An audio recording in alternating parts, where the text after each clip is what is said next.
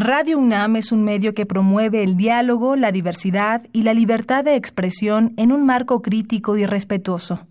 Los comentarios expresados a lo largo de su programación reflejan la opinión de quien los emite, mas no de la radiodifusora.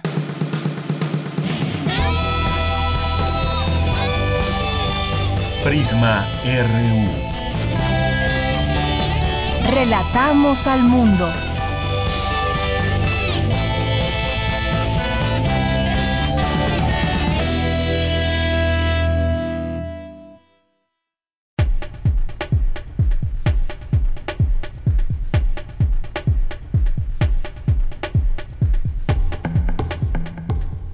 ¿Qué tal? Muy buenas tardes. Muchas gracias por acompañarnos este martes 25 de diciembre. Gracias por hacernos compañía. Quizás muchos de ustedes todavía estén un poco desvelados de la cena del día de ayer. Quizás todavía algunos sigan festejando la Navidad.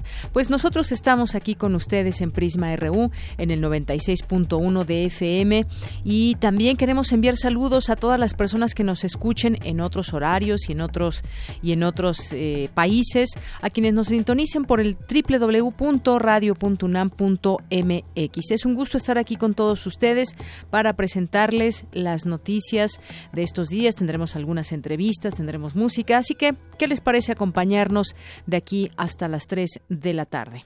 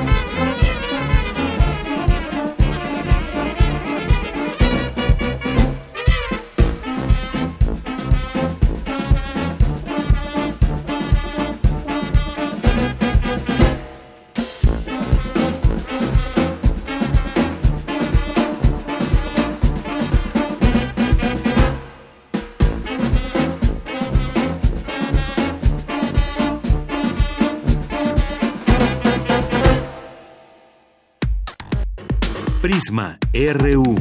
Relatamos al mundo. Relatamos al mundo. Relatamos al mundo.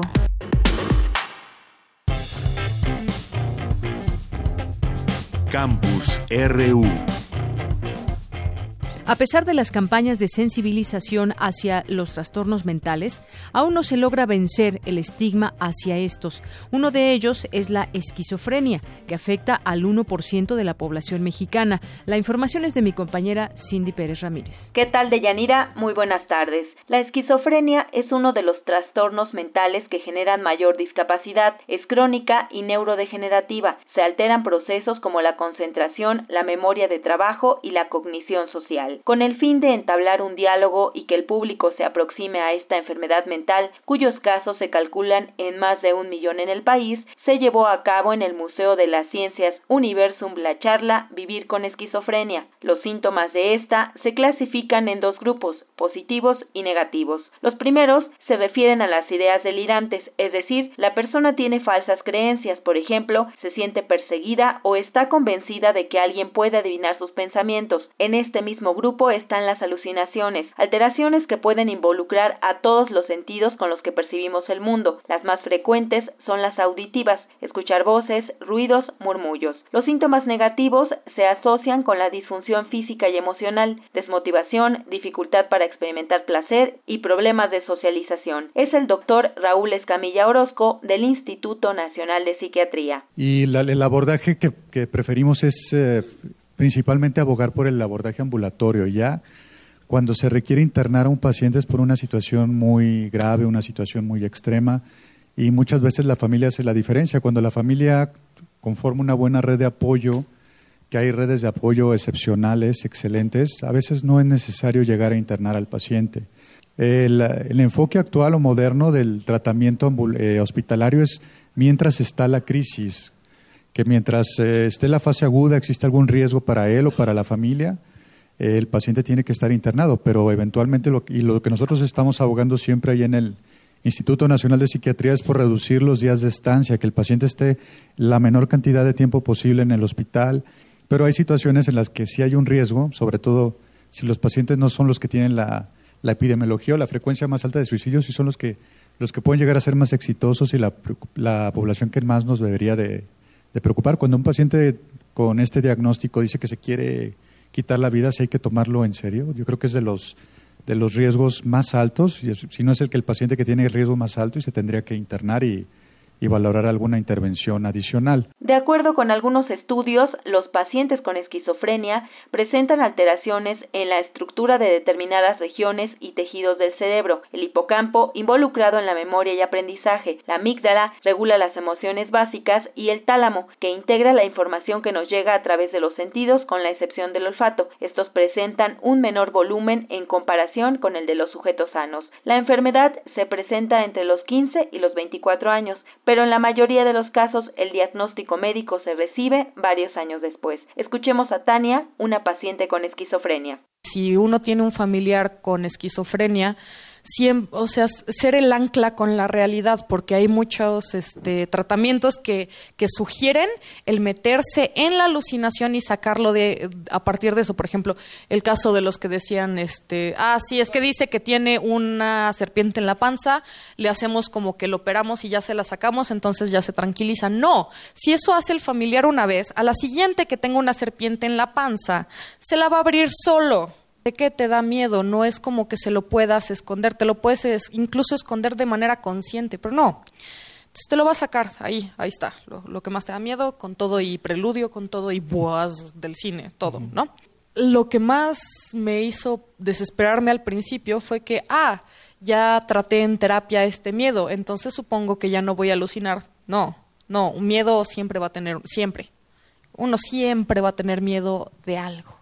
Entonces es el, ok, sí, sí voy a tener miedo con, este, a algo toda mi vida, pero el cómo me salgo de ahí. Gracias a tener un ancla en la realidad y métodos para, incluso cuando ya, ya me hundí en el episodio, ella me, me sabe sacar. De Yanira no existe un origen único de la enfermedad, por ello se considera multifactorial. Si bien la carga genética incrementa el riesgo de sufrir este trastorno, algunos factores prenatales, abusos en la infancia o el entorno familiar y social pueden desencadenar la enfermedad. Es la información que tenemos. Muy buenas tardes. Generación Z sentará bases de nuevos modelos de comunicación y marketing. La información nos la platica, nos las tiene y nos la detalla Dulce García. Los Centennials, generación Z o Boomlets, aquellos nacidos en el siglo, sentarán las bases de los nuevos modelos de comunicación y plataformas. Además, están desarrollando ya nuevos estilos de educación y comunicación. Los conceptos millennials y centennials no son categorías demográficas, sino nichos de mercado. Son grupos generacionales que comparten hábitos de consumo y estilos de vida que, a decir de Rubén Darío Vázquez, académico de la Facultad de Estudios Superiores Aragón de la UNAM, los definen. La generación Z pertenece al mundo de la información inmediata, cuenta con computadora, televisión y teléfonos inteligentes y es, en gran medida, el nuevo blanco de las empresas que concentran sus esfuerzos en las plataformas digitales. Es dependiente de la tecnología, su sociedad existe en Internet y son impacientes pues desean resultados inmediatos. En México representan el 27.6% de la población y casi todos ellos cuentan con teléfono inteligente, redes sociales y su gasto promedio mensual en servicios móviles es de 91.7 pesos. Escuchemos las palabras de Rubén Darío Vázquez. Los millennials es una generación de transición. Ellos fueron los primeros que empezaron a trabajar con todas estas tecnologías de información y comunicación. Crearon muchas formas de trabajo, crearon muchos modelos, ¿no? el home office, nuevos modelos de negocio.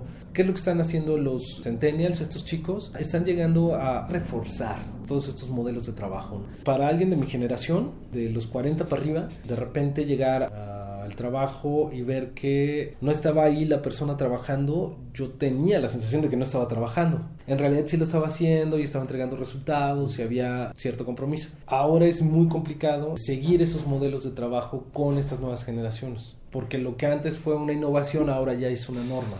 Es casi imposible que yo pueda tener sentado un chico de 22 años 8 horas, 10 horas trabajando. Vázquez Romero indicó que los boomlets nacieron entre 1998 y 2000. Son nativos digitales, es decir, no tuvieron que migrar de la tecnología analógica a la digital, de la televisión a Internet, del teléfono fijo al celular, de las enciclopedias físicas al conocimiento colectivo. Una de sus actitudes generacionales es ser entusiastas. Si tienen una idea, la pueden desarrollar rápidamente basados en la tecnología, el trabajo colaborativo y en línea. No se detienen a pensar si tienen o no la experiencia o los conocimientos. Los Sentinels son multiplataformas y entienden plenamente este lenguaje. Tienen sus propios horarios y agendas, valoran el desarrollo personal, realizan cosas por impulso y eso los hace involucrarse en causas sociales y activismos, en proyectos personales o propósitos que consideran, los hará crecer como individuos aunque no les deje una retribución económica. De acuerdo con la Asociación Mexicana de Internet, prácticamente uno de cada dos usuarios de Internet tiene 24 años de edad o menos, lo que demuestra cuál es el segmento poblacional más interesado en la tecnología. Hasta aquí el reporte. Muy buenas tardes. Prisma RU. Relatamos al mundo. Porque tu opinión es importante, síguenos en nuestras redes sociales, en Facebook como Prisma RU y en Twitter como arroba PrismaRU. Queremos escuchar tu voz. Nuestro teléfono en cabina es 55 36 43 39. Y como parte de las entrevistas que tuvimos en este año, queremos destacar algunas, algunas de ellas. El lunes 8 de enero platicamos con el doctor Javier Oliva Posada, que nos habló sobre la despenalización de la marihuana con fines recreativos en California, Estados Unidos, legislación que afecta de manera negativa a México.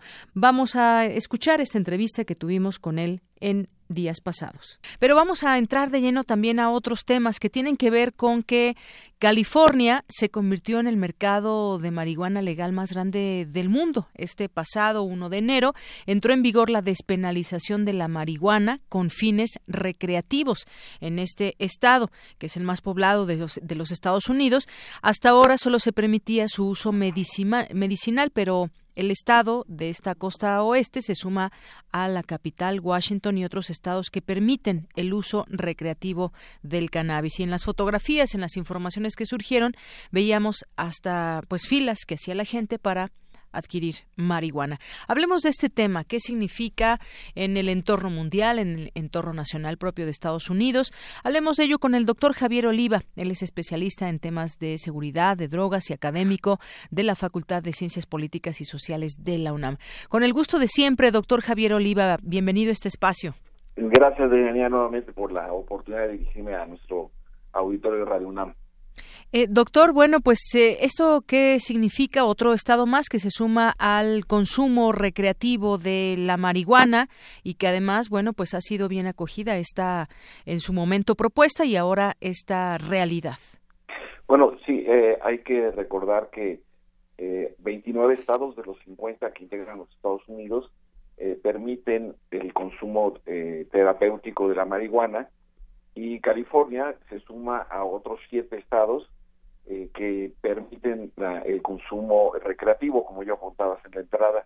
Eh, es bien interesante señalar que toda la costa del Pacífico de Estados Unidos, me refiero al estado de Washington, fronterizo con Canadá, el estado de Oregon y después eh, California, los tres estados ya tienen posibilidad de, permitir el consumo recreativo de marihuana.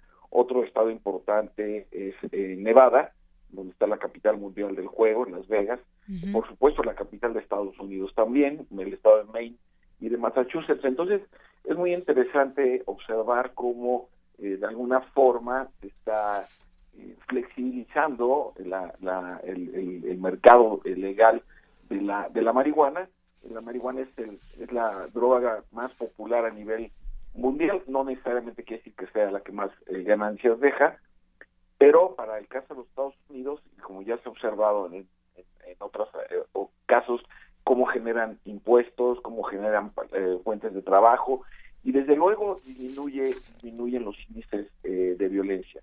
Ya comenzaron a señalarse en algunos estudios, en California no, porque pues, evidentemente tiene unos cuantos días que se aplica esta medida, pero la, la posibilidad de consumir marihuana de manera legal sin tener lo que hacer en el mercado de, la ilegalidad o del tráfico propiamente de drogas, pues esto eh, tendrá, me parece, va a tener efectos eh, positivos para al menos eh, estos estados de Estados Unidos.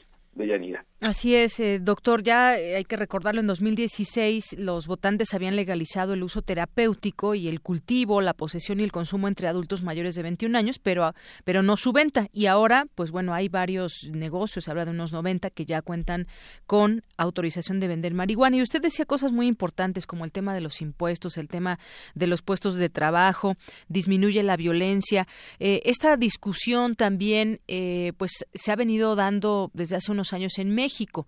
Se ha venido dando, pero no ha tenido quizás los eh, los frutos que muchos esperarían después de una discusión en donde se pueda vender de manera recreativa y esto pues sabemos México está inmiscuido en un tema muy grave de violencia que está relacionado con el tráfico de drogas entre ellas la marihuana y otras drogas pero entre ellas la marihuana si lo pudiéramos digamos eh, seguir analizando para este año qué, qué es lo, lo, más correcto, y lo digo de esa manera, o, lo mejor que le podría suceder a México para que disminuyan estos índices de violencia que nos caracterizan de unos años a la fecha con el crimen organizado ligado al tráfico de drogas.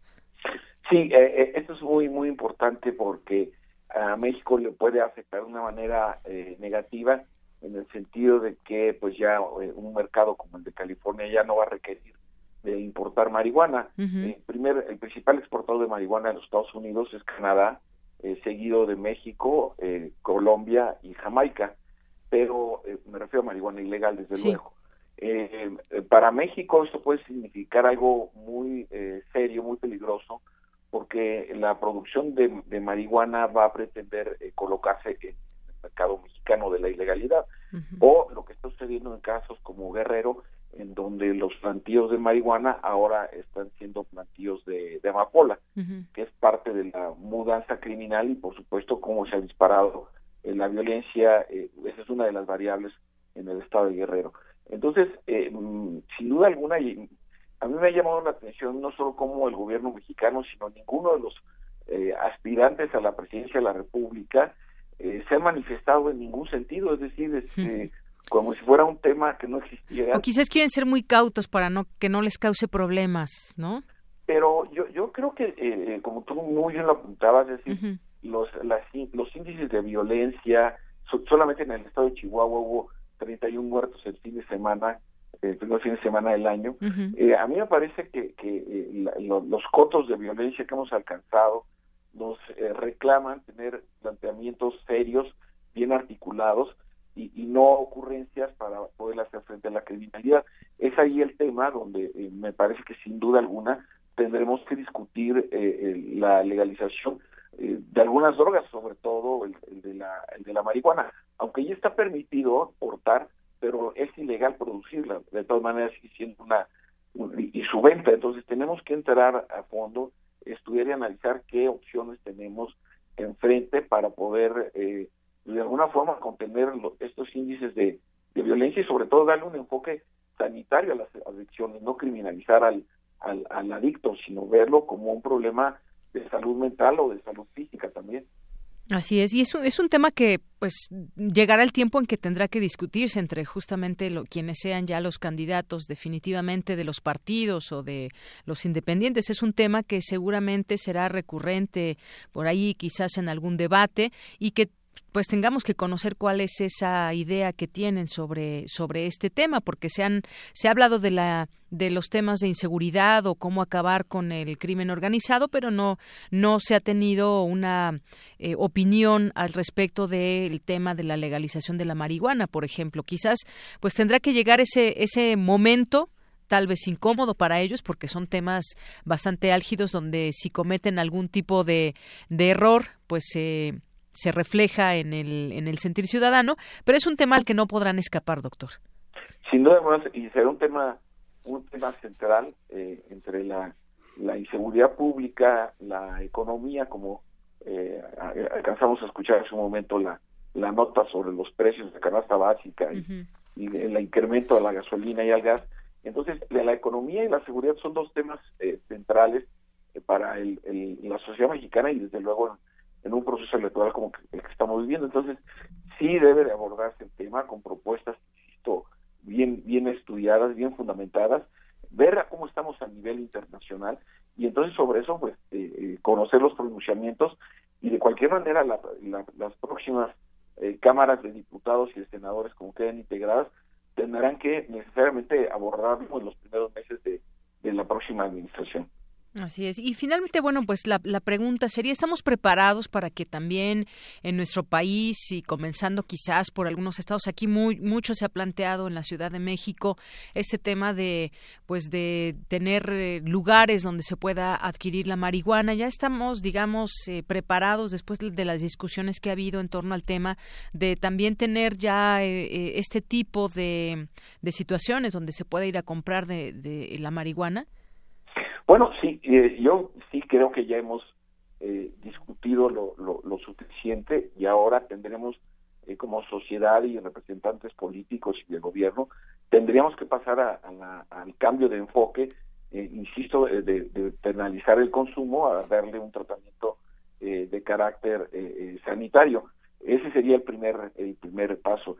Y el segundo, pues, analizar la, las cantidades, producción, en fin, legalizar toda la cadena, no solamente portar marihuana, sino legalizar toda la cadena productiva de esta de esta droga. Ahora, ¿qué debería, desde mi punto de vista, lo que yo he estudiado en otros casos es que cuando se instrumentan este tipo de propuestas, tienen que ir previamente con una muy intensa campaña de difusión y de información a las personas que puedan o no en un momento dado optar por consumir marihuana en este caso, pero lo cierto es que eh, tiene que ir acompañado de una campaña de difusión, insisto, en donde se señalen los, los peligros del abuso como otras drogas, como puede ser el tabaco o el alcohol mismo, ¿no? Entonces, sí tiene que haber una, una campaña de difusión que sea previa a la, a la decisión, pero estaríamos hablando de algo que muy probablemente lo veamos pero hasta el siguiente gobierno hasta el siguiente gobierno. Y es que sí, efectivamente, esta discusión sigue pendiente y también sin perder de vista el tema de la salud, porque ha sido también una de las em, de las discusiones muy álgidas en este sentido, que si le vamos a acercar a los jóvenes este tipo de este tipo de droga, pues deberíamos tener antes toda la información de lo que puede suceder con respecto a temas de salud. Es decir, eh, muchos opinaron que se estaría eh, acercando esta droga, pero sin tener la información adecuada de las personas que son potenciales consumidores. Claro, lo que pasa es que en México suceden cosas tan extravagantes como que los equipos de fútbol profesional anuncian, anuncian cervezas en sus camisetas, ¿no? Eso no pasa en la Unión Europea, porque pues, el fútbol es un deporte y no para promover este eh, consumo de, de, cerveza o de cualquier otra bebida alcoholizada. Entonces, aquí tenemos varios eh, aspectos que son un, contrasentido y que mientras no se le dé, insisto, este enfoque eh, sanitario al tema de, la, de las adicciones, eh, pues difícilmente vamos a poder avanzar en la, en la discusión. Así es. Bueno, pues eh, un tema que deberán incluir en estas plataformas los eh, de propuestas los candidatos en su momento, pero un tema que incluso trasciende más allá de todo eso. Es algo que se está empujando desde hace tiempo y por lo menos la discusión se ha dado. Quizás falte discutir aún más sobre el tema y ver qué qué sería lo mejor para, para México y parece ser que este es un buen momento, un momento donde se definirán muchas cosas también con las elecciones. Pues doctor, muchas gracias como siempre por su participación aquí en Prisma RU de Radio UNAM. Gracias, gracias a ti por la invitación de Yanía, saludos al equipo en cabina y un saludo también a nuestro auditorio. Gracias, muy buenas tardes. Hasta luego. Hasta luego, doctor Javier Oliva, especialista en temas de seguridad, de drogas y académico de la Facultad de Ciencias Políticas y Sociales de la UNAM. Tu opinión es muy importante. Escríbenos al correo electrónico prisma.radiounam@gmail.com. Porque tu opinión es importante, síguenos en nuestras redes sociales, en Facebook como Prisma RU y en Twitter como arroba PrismaRU.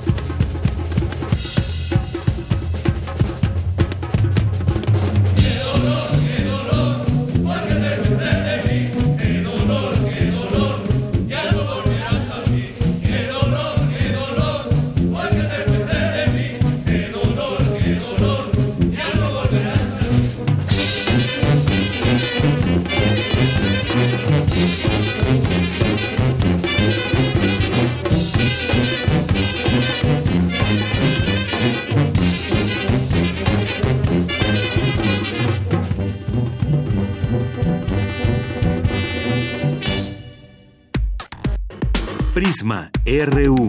Relatamos al mundo. Porque tu opinión es importante, síguenos en nuestras redes sociales, en Facebook como Prisma RU y en Twitter como arroba PrismaRU.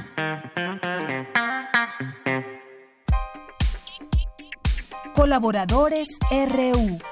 Literatura. Bien, continuamos y hoy un poquito antes esta sección de literatura que normalmente tenemos a nuestra segunda hora los días martes, pero hoy adelantamos un poco a Alejandro Toledo, quien ya está listo con toda su información. Él es ensayista y miembro del Sistema Nacional de Creadores de Arte y nos va a hablar sobre Huberto Batis, su legado. ¿Qué tal Alejandro? Buenas tardes. Sí, ¿qué tal? ¿Cómo estás, Deyanira? Muy bien. Pues aquí recordando a, don Huberto, que fue eh, ahora que que murió ha sido muy recordado desde distintas perspectivas.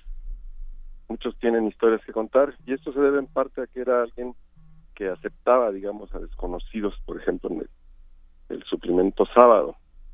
Si alguien podía aventurarse a presentarle, a proponerle un texto, y él podría reaccionar de, un modo amable o de un modo un poco violento, así, este, gritón, pero siempre reaccionaba, además terminaba publicando por lo general aquello que uno le, enviaba, ¿no? Y también como maestro de la Facultad de Filosofía y Letras tenía esos contrastes. Entonces hay quien quien lo quiere mucho y quien aprendió mucho de él y quien este, tuvo experiencias de, turbulentas, digamos, con, con Huberto Era un hombre contrastante, este, un gran conversador, tenía muchas anécdotas fue un editor generoso, formó a muchas, a muchas generaciones. Por ejemplo, él publica este libro en los años 80 que se llama Estética del Obsceno, está en el tema del erotismo y la, y la pornografía. Un poco siguiendo a, a un compañero de generación suyo que es Juan García Ponce.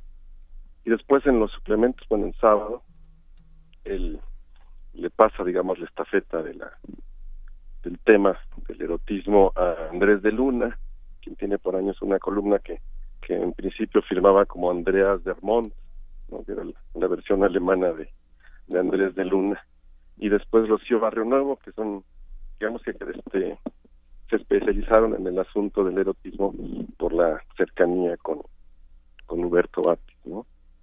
Y, este, y por otro lado tuvo en los años 60 muchas experiencias como parte, te decía yo, de esa generación a la que pertenece García Ponce, y que y otros autores y que es conocida como la generación del medio siglo la generación de Casa del Lago porque muchos de ellos participaron con, cuando era director de ese de ese centro eh, Juan Vicente Melo en actividades como lectura de poesía puestas en escena y este obras este, lectura en atril este, presentaciones de libros etcétera no entonces, este, en, su libro, que se llama Lo que Cuadernos del Viento, nos dejó cuenta cómo fue su llegada a la, Ciudad de México. En esa época casi todos los escritores venían de Jalisco, no sé por qué, y él recibe una recomendación del que era gobernador, de incluso una beca, el que era gobernador de Guadalajara, que era el, novelista Agustín Yáñez, y llega a la Ciudad de México y, este, participa en la imprenta universitaria, por ejemplo, tiene, tiene, tiene su historia también ahí, antes de convertirse en maestro en, filosofía y letras, ¿no? Entonces es un, un gran personaje. Creo que esa lluvia de recuerdos que, que ha traído su muerte se debe en parte a eso, a que era en, en, en, algunos aspectos era como osco y era incluso agresivo. Uno no sabía si cuando llevabas un texto a presentar al suplemento sábado si lo iba a tirar a la basura o lo iba a poner en la gaveta de los textos por por publicar. Este podían ocurrirse muchas cosas. Yo recuerdo que haber hecho ese ejercicio y siempre iba con un amigo Daniel González Dueñas porque a los dos nos daba miedo el, personaje. Y este entonces un poco para para protegernos. Este íbamos íbamos juntos no o para contarnos si nos ocurría alguna cosa alguna desgracia digamos como para compensarla con, con, la charla, ¿no? Y él llegó a, a, decir que éramos novios porque siempre nos veía juntos, pero la razón era esa, que, que, le, que le teníamos un poco de miedo, ¿no? Hasta una vez que lo fuimos a ver a Cuernavaca, donde vivía en esa época, y conversamos con él como por 12 horas, yo recuerdo haber grabado como como como 8 o 10 cassettes en, en, algo que intentó ser como un, un recuento biográfico y que titulamos Ensayo de Memorias y que fue era te digo para conversar era era realmente extraordinario. Te sabía muy bien describir situaciones que había vivido sobre todo en los años 60 ¿no? que es una época que hemos estado recordando ahora con esto del 68 pero que es una época muy muy viva de fiestas de de de locura digamos no en, muchos sentidos incluso él aparece como personaje por ejemplo en las novelas de con otros nombres, digamos, de García Ponce. Hace poco le releí la crónica de la intervención y ahí aparece este como muy bien descrito Roberto Batti, ¿no? Entonces todo esto es lo que genera un, un personaje que, que estuvo, digamos, en el centro, que hizo un gran suplemento heredado de, de Fernando Benítez, el suplemento sábado, y que construyó varias varias buenas generaciones de, de críticos literarios, de críticos cinematográficos, como Gustavo García, por ejemplo, lo recuerdo ahora, y que este además este era un defensor de la crítica, digamos, ¿no? Incluso a veces este le gustaba crear polémicas y las este de algún modo fungía como una especie de árbitro de, de las polémicas en algo que se llamaba desolladero en el suplemento sábado, ¿no? Entonces me parece que es, eso es una actitud muy sana de él. A veces en el medio literario no hay como mucha resistencia a la, a la crítica. Y Batis este, en esa generación como que aceptaba el, incluso que, que conocidos suyos fueran este, sujetos a revisiones estrictas de sus obras. Y creo que eso este pues digamos que limpia mucho el, el ambiente literario en el que nos movemos no entonces hay varias cosas que agradecerle y algunos tendrán muchas cosas que reclamarle, pero es parte de la vitalidad, yo creo que del, del personaje. Claro, como tú bien lo dices, eh, parte de, cómo es el personaje, eh, todo un personaje Huberto Batis, como crítico, como ensayista, como escritor, como catedrático, eh, deja huella en todos estos en todos estos aspectos y bueno, pues nos traes ahora estas dos opciones también literarias que podemos pues volver a, a leer, a releerlas, a desempolvarlas y pues ver también cuán vigente está Huberto Batis. Sí, quizá hay que, haya que buscarlas en las bibliotecas, porque no creo que haya ediciones recientes de Así es. dos libros, pero quizá ahora se genere alguna la posibilidad. Hay un libro en la colección de periodismo cultural de Conaculta que se llama Por sus comas los conoceréis y ahí vienen unas las 40 cuartillas que le que sacamos de aquella larga eh, grabación que le hicimos en Cuernavaca.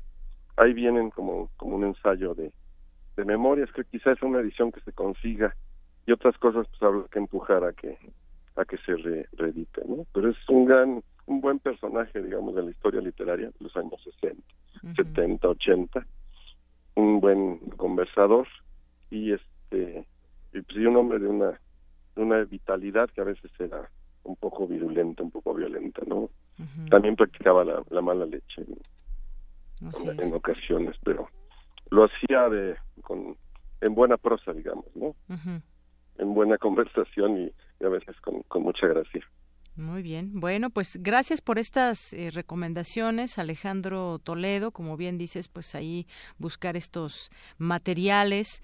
Eh, este de estética del obsceno, pues no, no recuerdo el año, pero tiene, estaba viendo una nota, por ejemplo, de, de proceso que 80. 80, ajá, esta nota es de 2 de julio de 1983 por ejemplo, que, que ahí habla justamente de este volumen. Muy bien, pues Alejandro Toledo, muchas gracias como siempre. Te esperamos el próximo el próximo martes. Que estés muy bien. Igualmente, un abrazo. Adiós. Adiós Alejandro Toledo, ensayista y miembro del Sistema Nacional de Creadores de Arte. Porque tu opinión es importante, síguenos en nuestras redes sociales, en Facebook como Prisma RU y en Twitter como arroba PrismaRU. Tu opinión es muy importante. Escríbenos al correo electrónico prisma.radiounam@gmail.com.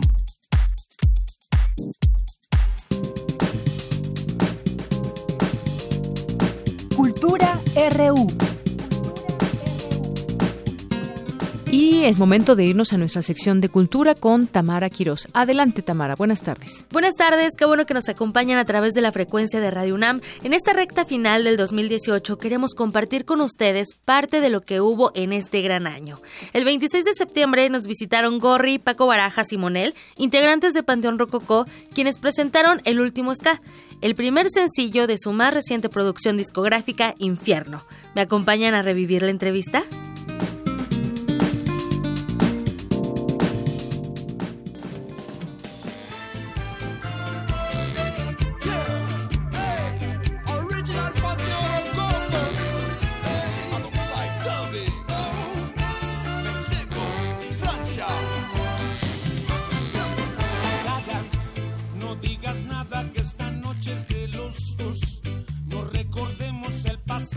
Por favor, no tiene caso volver a lastimar las viejas heridas. Vamos, ya no me expliques la razón del desamor. No comentamos, por favor, el mismo error.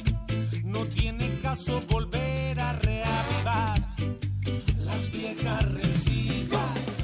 Bien, pues ya estamos aquí en esta transmisión de Facebook Live, en la sección de cultura, y aquí ya están algunos de los integrantes de Panteón Rococó. Tamara Quiroz, muy buenas tardes. Deyanira Morán, muy buenas tardes a ti y a todos aquellos que nos escuchan a través de la frecuencia de Radio UNAM. Qué bueno que nos prestan sus oídos y también su atención. Eh, sí, exactamente, Deyanira, los invitamos a que se unan a nuestra transmisión en vivo por Facebook, para que pasen a nuestra cabina y se unan también a esta charla. Nos pueden encontrar como arroba prisma RU y bueno, les cuento que estoy muy contenta porque estoy rodeada de un grupo que ha rebasado fronteras musicales. Ellos han eh, acompañado a muchas generaciones porque son uno de los principales grupos pues de la escena nacional. Ya tienen un buen tramo del camino recorrido. Hace 23 años comenzó su historia. Esa historia que además surgió bajo el grito de paz, baile y sobre todo de resistencia. Panteón Rococó está en la casa. Oh.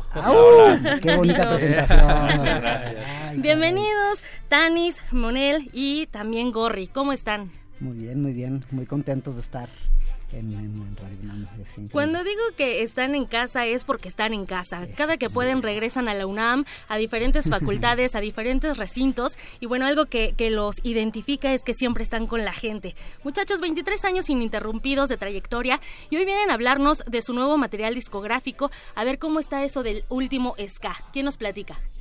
Bueno, es este el sencillo que estamos sacando para promocionar lo que será nuestro álbum eh, que esperemos esté listo para finales de año, esté en las calles, se llama El Último Ska.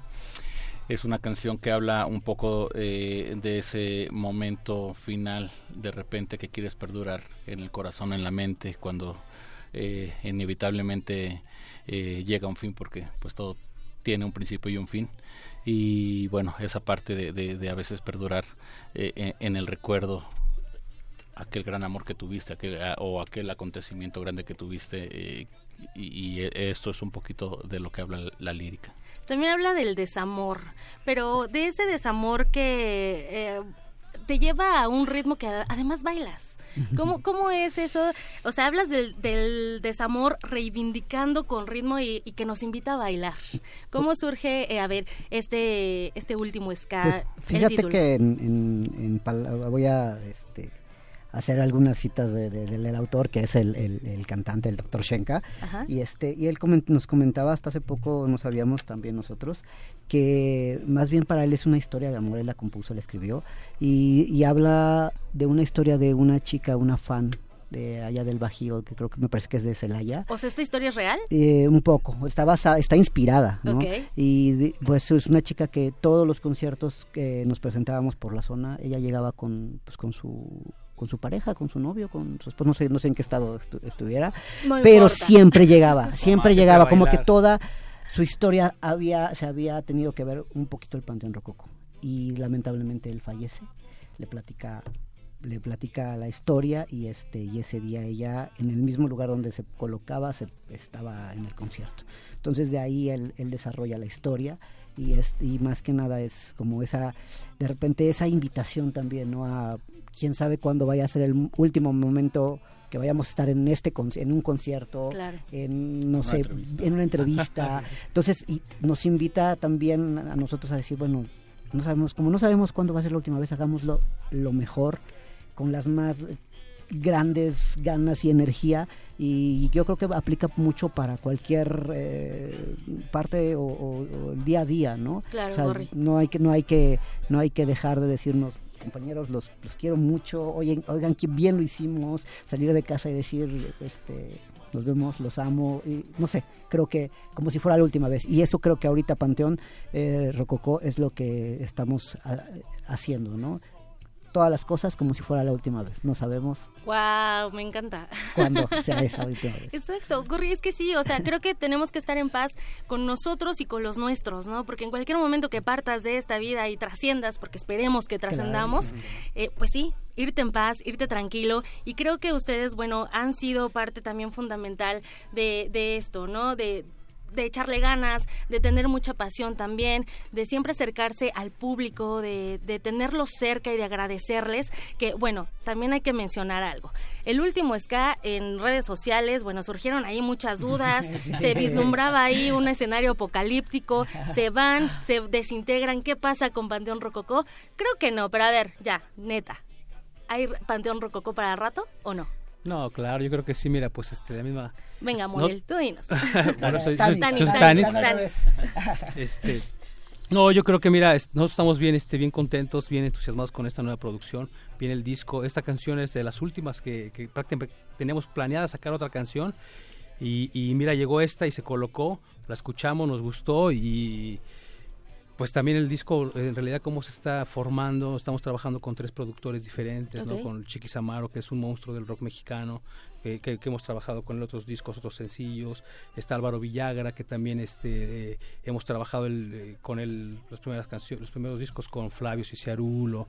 Entonces también está este Enzo Villaparedes, que está nuestro el trampatista que está trabajando con nosotros, ha producido algunas cosas.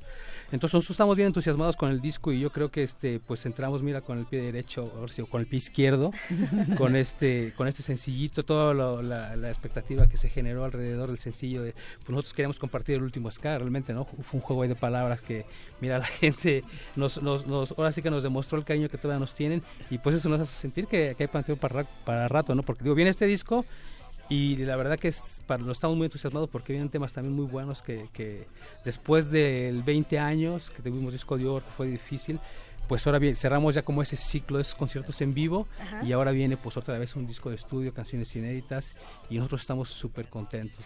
y ahí en el comunicado que, que, fue tan controversial, para aclarar. pues fue precisamente eso, ¿no? Antes de iniciar esta nueva etapa, queremos decirle gracias, gracias por mantenernos 23 años aquí y ahí les va lo nuevo. Además de que tenemos este, cerca de cuatro años de no sacar nada, nada tres, pues cuatro años no sacar nada. Eh, bueno, el de 20 años fue con, una recopilación de todo. Y lo celebraron muy bien con una arena pletórica, tuvieron muchas colaboraciones también musicales. Eh, aquí en este en este último ska también tienen colaboraciones musicales además de los tres productores sí mira este eh, en el ir y andar de Panteón Rococó estos veintitantos años, pues hemos conocido afortunadamente compañeros musicales. Eh, uno de ellos es eh, un grupo francés llamado Dop Inc., Dop Incorporation, eh, que lo conocimos pues girando por Europa. y algunas veces también por, por Argentina y todo esto. Entonces los compañeros unen su talento con nosotros y están cantando. además, creo que la combinación queda muy bien. Unas partes eh, eh, en francés unas partes eh, en árabe. Este entonces es muy explosiva la, la, combinación y se oye muy muy muy rico. Además de que tenemos a, a, los compañeros musicales de eh, Fanco, la sección de metales que se une también a nuestra sección de metales. Eh, y Fanco, Fanco, que antes se conocía como, como plástico. plástico. Les mandamos un saludo. Este, de Guadalajara. De Guadalajara. Está también el un compañero musical que estuvo eh, trabajando con nosotros, eh, compartiendo su talento durante muchos años. Fue percusión de, de este de nosotros, se llama este César, Pacheco. César Pacheco. a quien le mandamos un caluroso saludo. También le mandamos muchos saludos. Chicos, eh, son 23 años, digo, yo los escuchaba cuando iba saliendo de la primaria, en la secundaria también Sí, qué fuerte eso.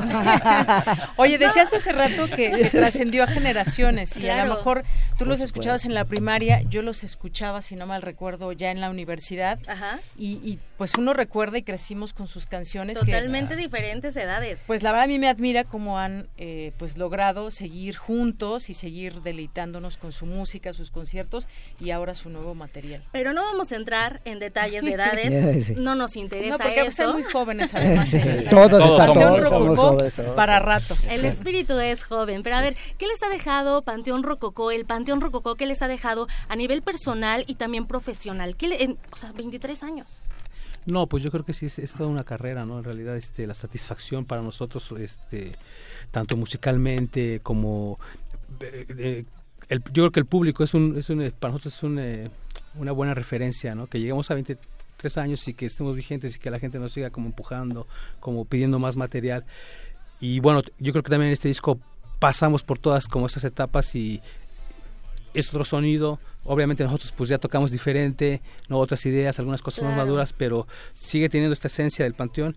Y bueno, en lo personal, pues este llegar hasta este disco, yo creo que a mí en lo personal me ha dejado muchas cosas bien, bien agradables. ¿no? De aquí nos uh, hemos dejado pues años y, momentos y pues prácticamente todos hemos crecido juntos y pues aquí nos hicimos padres, ya vemos las cosas también diferentes, ¿no? Entonces ya, ahora ya viene, o sea, ya los llevamos luego a los conciertos y es, es muy interesante ver como, como no nada más este pues engancha como es, es obvio que de repente pues tus hijos les guste lo que hace papá pero cuando ves a otros niños que lo viven de la misma manera o a veces hasta más porque a ti te tienen tus hijos te tienen todo el día los niños cómo lo disfrutan en los conciertos y que cada vez van más niños a nuestros conciertos de verdad es algo que nos llena de una satisfacción porque de verdad decimos, no, pues entonces esto todavía es para más tiempo, ¿no? Para más tiempo, ¿no? Y, yo creo que la gente de repente se, con toda esta controversia de, del comunicado este que sacamos,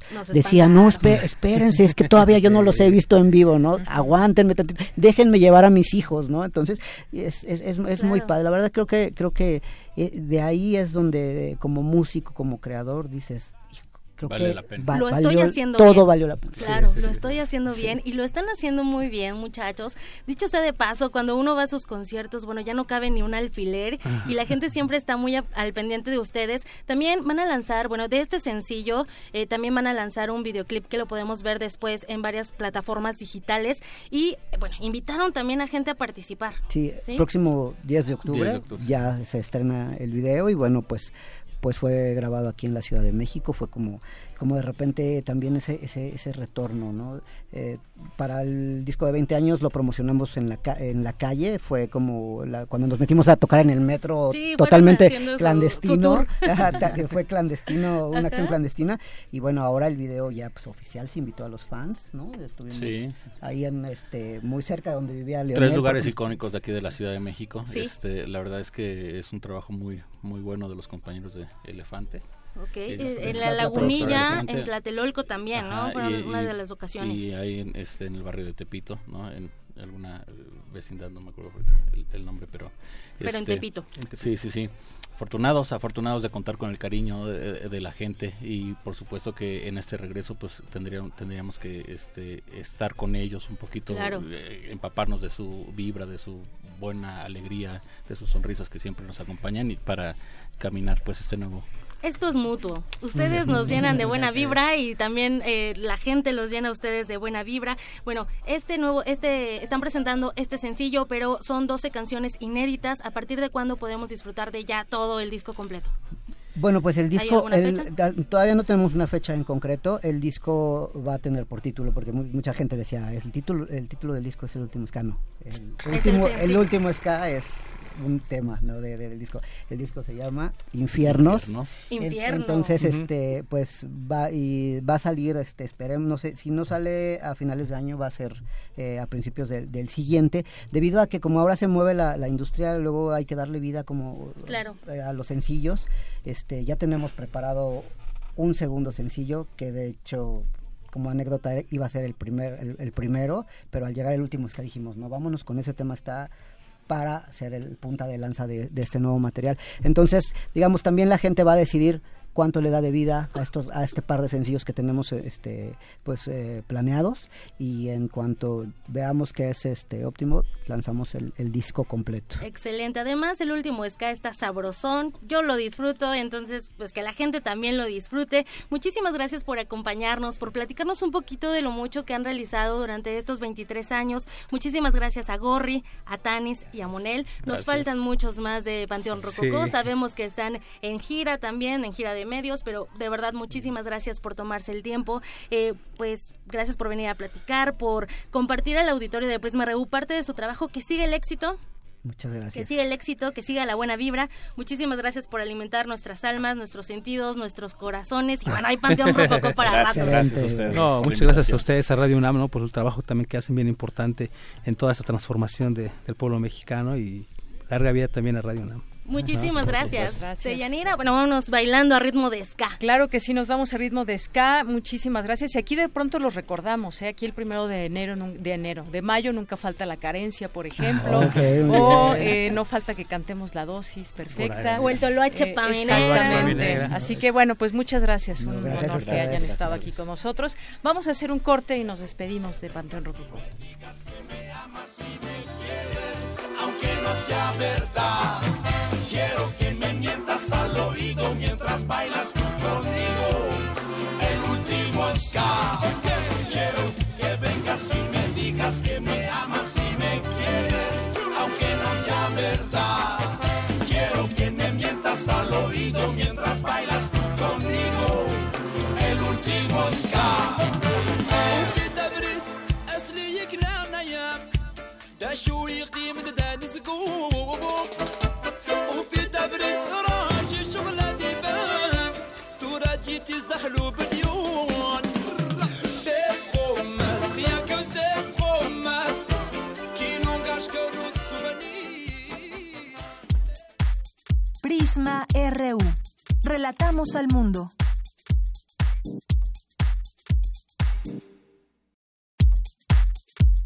Opinión es muy importante. Escríbenos al correo electrónico prisma.radiounam@gmail.com.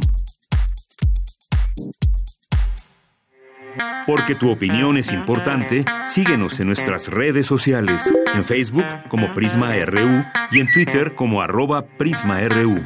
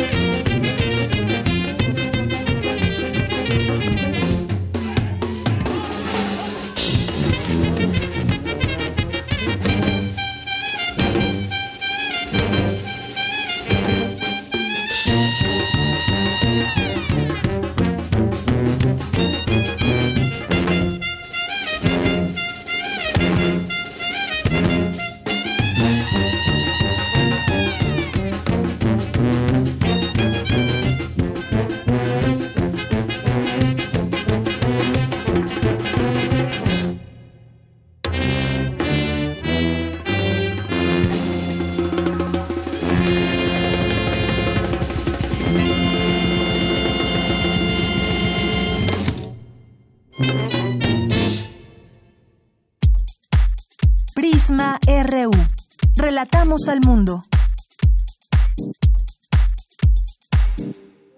Queremos escuchar tu voz. Nuestro teléfono en cabina es 55 36 43 39. Diversos mitos y la falta de información adecuada inciden en el bajo consumo de carne de cerdo y la información es de mi compañera Cristina Godínez. Este tipo de alimento se puede consumir en tacos, tamales o en cualquiera de sus presentaciones como plato fuerte. La carne de puerco es deliciosa y es una rica fuente de proteínas, vitaminas, aminoácidos y minerales. A nivel mundial, nuestro país es uno de los principales exportadores de cerdo. Sin embargo, su consumo en el mercado nacional es bajo. Esto porque existen diversos mitos que han influido en el poco consumo de este producto en comparación con otros de tipo cárnico. Escuchemos a la doctora María Salud Rubio Lozano, de la Facultad de Medicina Veterinaria y Zootecnia de la UNAM. La falta de información adecuada a los consumidores ha llevado a que le tengan un miedo a la carne de cerdo por razones que son totalmente están fuera totalmente de la ciencia y casi casi de la lógica. El resto del mundo come cerdo por todos lados, y en toda Europa come lo más que come es cerdo. Y pues en América no es tan común y entonces en México se ha mitificado mucho el problema y pues sacan cualquier cosa de culpan a la carne de cerdo y es incorrecto. Es una desinformación completa del consumidor, desgraciadamente. Para la producción en la cadena formal se deben cubrir una serie de medidas sanitarias que garanticen que la carne de cochino sea de calidad. La carne de cerdo que se produce en México para el mercado nacional también tiene muy alta exigencia en cuestiones sanitarias. Desgraciadamente sí hay una línea de, de carne que se hace como en traspatios y sin condiciones sanitarias adecuadas. Y eso acaba alimentando a mucha parte de la población. Quizás ahí está en riesgo, pero como cualquier otra, como cualquier otro producto de origen animal. Entonces, la carne de cerdo es como cualquier otra, como si matan un conejo en casa también, ¿entiendes? Puede tener también riesgos sanitarios. Cualquier producto de origen animal que no se cuide y que no entre a la cadena formal, de tratarlo bien desde el inicio de la producción y la matanza y luego la venta, pues todos están en el mismo nivel de riesgo, ¿entienden? Por todo lo anterior, el investigador invita al auditorio a perder el miedo y a consumir carne de cerdo, que es básica en la alimentación humana. Para Radio UNAM, Cristina Godínez. Relatamos al mundo. Relatamos al mundo. Hablar de sobrepeso u obesidad no es cualquier cosa. Se trata de una enfermedad crónica causada por el exceso de grasa que se va acumulando en el interior de los vasos sanguíneos, disminuyendo la oxigenación y nutrientes, y de esta manera se van afectando todos los órganos, ya que las moléculas que liberan ese tejido graso evitan el buen funcionamiento de la insulina que provoca una resistencia a su acción, alterando las vías metabólicas puntuales y con todo esto se crean las condiciones para que se desarrolle la diabetes. Y las principales causas de este problema se deben a los malos hábitos que hemos adquirido en nuestra alimentación, al sedentarismo y en el caso de las ciudades también por el estrés y el tiempo excesivo que empleamos para transportarnos de un lugar a otro, lo cual nos obliga a comer más rápido y que la señal de saciedad tarde en llegar al cerebro. Así lo detalló Ana Lilia Rodríguez, académica de la Facultad de Medicina de la UNAM, durante la rueda de prensa que ofreció para hablar sobre cómo afectan tu salud los malos hábitos de sueño, alimentación y la escasa o nula actividad física? Los principales factores de riesgo asociados a, enfermedades que producen finalmente muerte y el principal lo lleva precisamente nuestros hábitos dietéticos, no nada más la calidad de los alimentos y la cantidad, sino también muchos horarios irregulares que tenemos o malpasadas que hacemos, ¿no? O no desayunamos o no comemos o no cenamos. El tabaquismo sería en segundo lugar, la presión arterial alta en, tercer lugar, el índice de masa corporal elevado, que sería sobrepeso o obesidad, y, en quinto lugar la inactividad física. Entonces estos son hábitos que debemos de alertar a nuestra población para que no los sigan presentando y puedan prevenir a tiempo tanto la obesidad, el sobrepeso, que eh, en mi opinión deberíamos de llamarle adiposidad, como también la diabetes.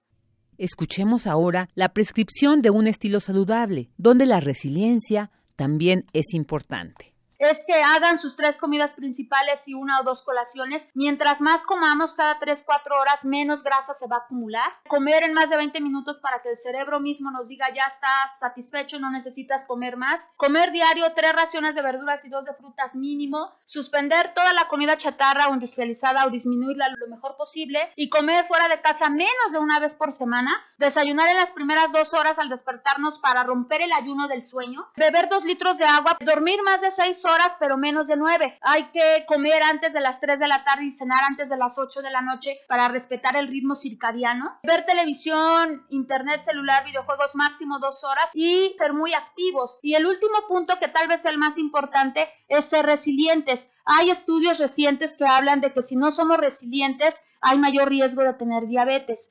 Así que ahí están los detalles para transformar nuestros hábitos y mejorar, por supuesto, nuestra salud. Hasta aquí la información. Muy buenas tardes.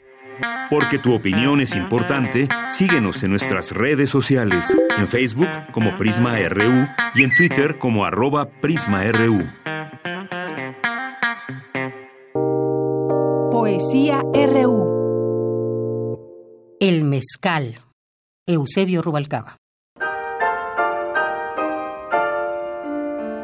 Más allá del mezcal está la confección de la escritura, el perfume de la lencería, cuando aquella mujer se desnuda frente al espejo, la mirada triste de los perros. Pero todo esto es irreal y solo existen los jirones que pueblan nuestros sueños. Lo que existe en estado áspero es la escritura, la lencería, los perros, lo que hace el mezcal es restregarte la belleza de esta actitud en tu dulce cara, quitarte la venda de los ojos. Ordenas el mezcal y lo que estás ordenando es una mujer que traiga la noche en aquel vasito que en sus ratos libres es veladora. Destapas el mezcal y lo que estás destapando es la cloaca de tu vida. Sin contemplaciones, el mezcal te va a conducir por los atajos que te avergüenzan, territorio inhóspito y letal, campo minado donde el tequila y el whisky son niños de brazos.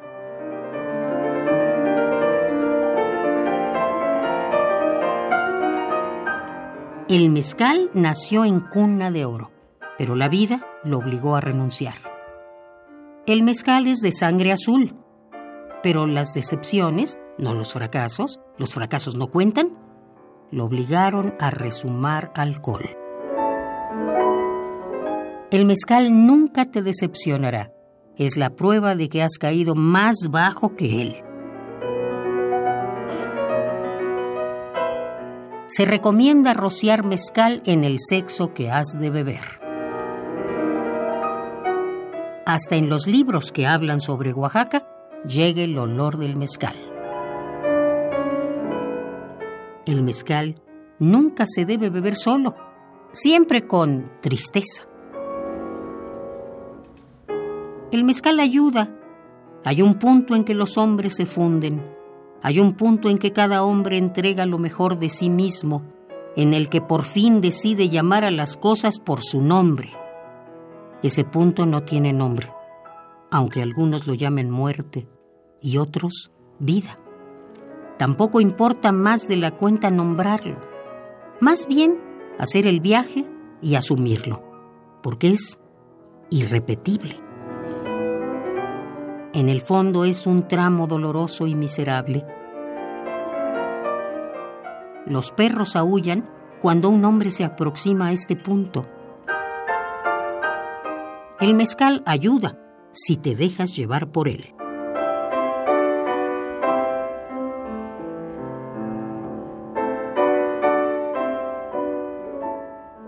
El mezcal es un arte La vida es un aprendizaje. ¡Salud!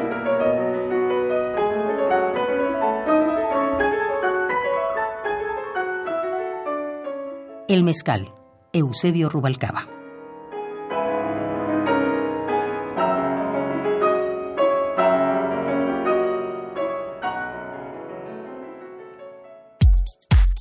Prisma RU. Relatamos al mundo. Porque tu opinión es importante, síguenos en nuestras redes sociales, en Facebook como Prisma RU y en Twitter como arroba PrismaRU. El pasado 1 de marzo platicamos con José Trinidad Camacho Orozco, mejor conocido como Trino, quien en ese momento nos presentó su más reciente libro titulado Historias desconocidas de la conquista. Fue una plática muy rica la que tuvimos con él y a continuación recordamos esta charla.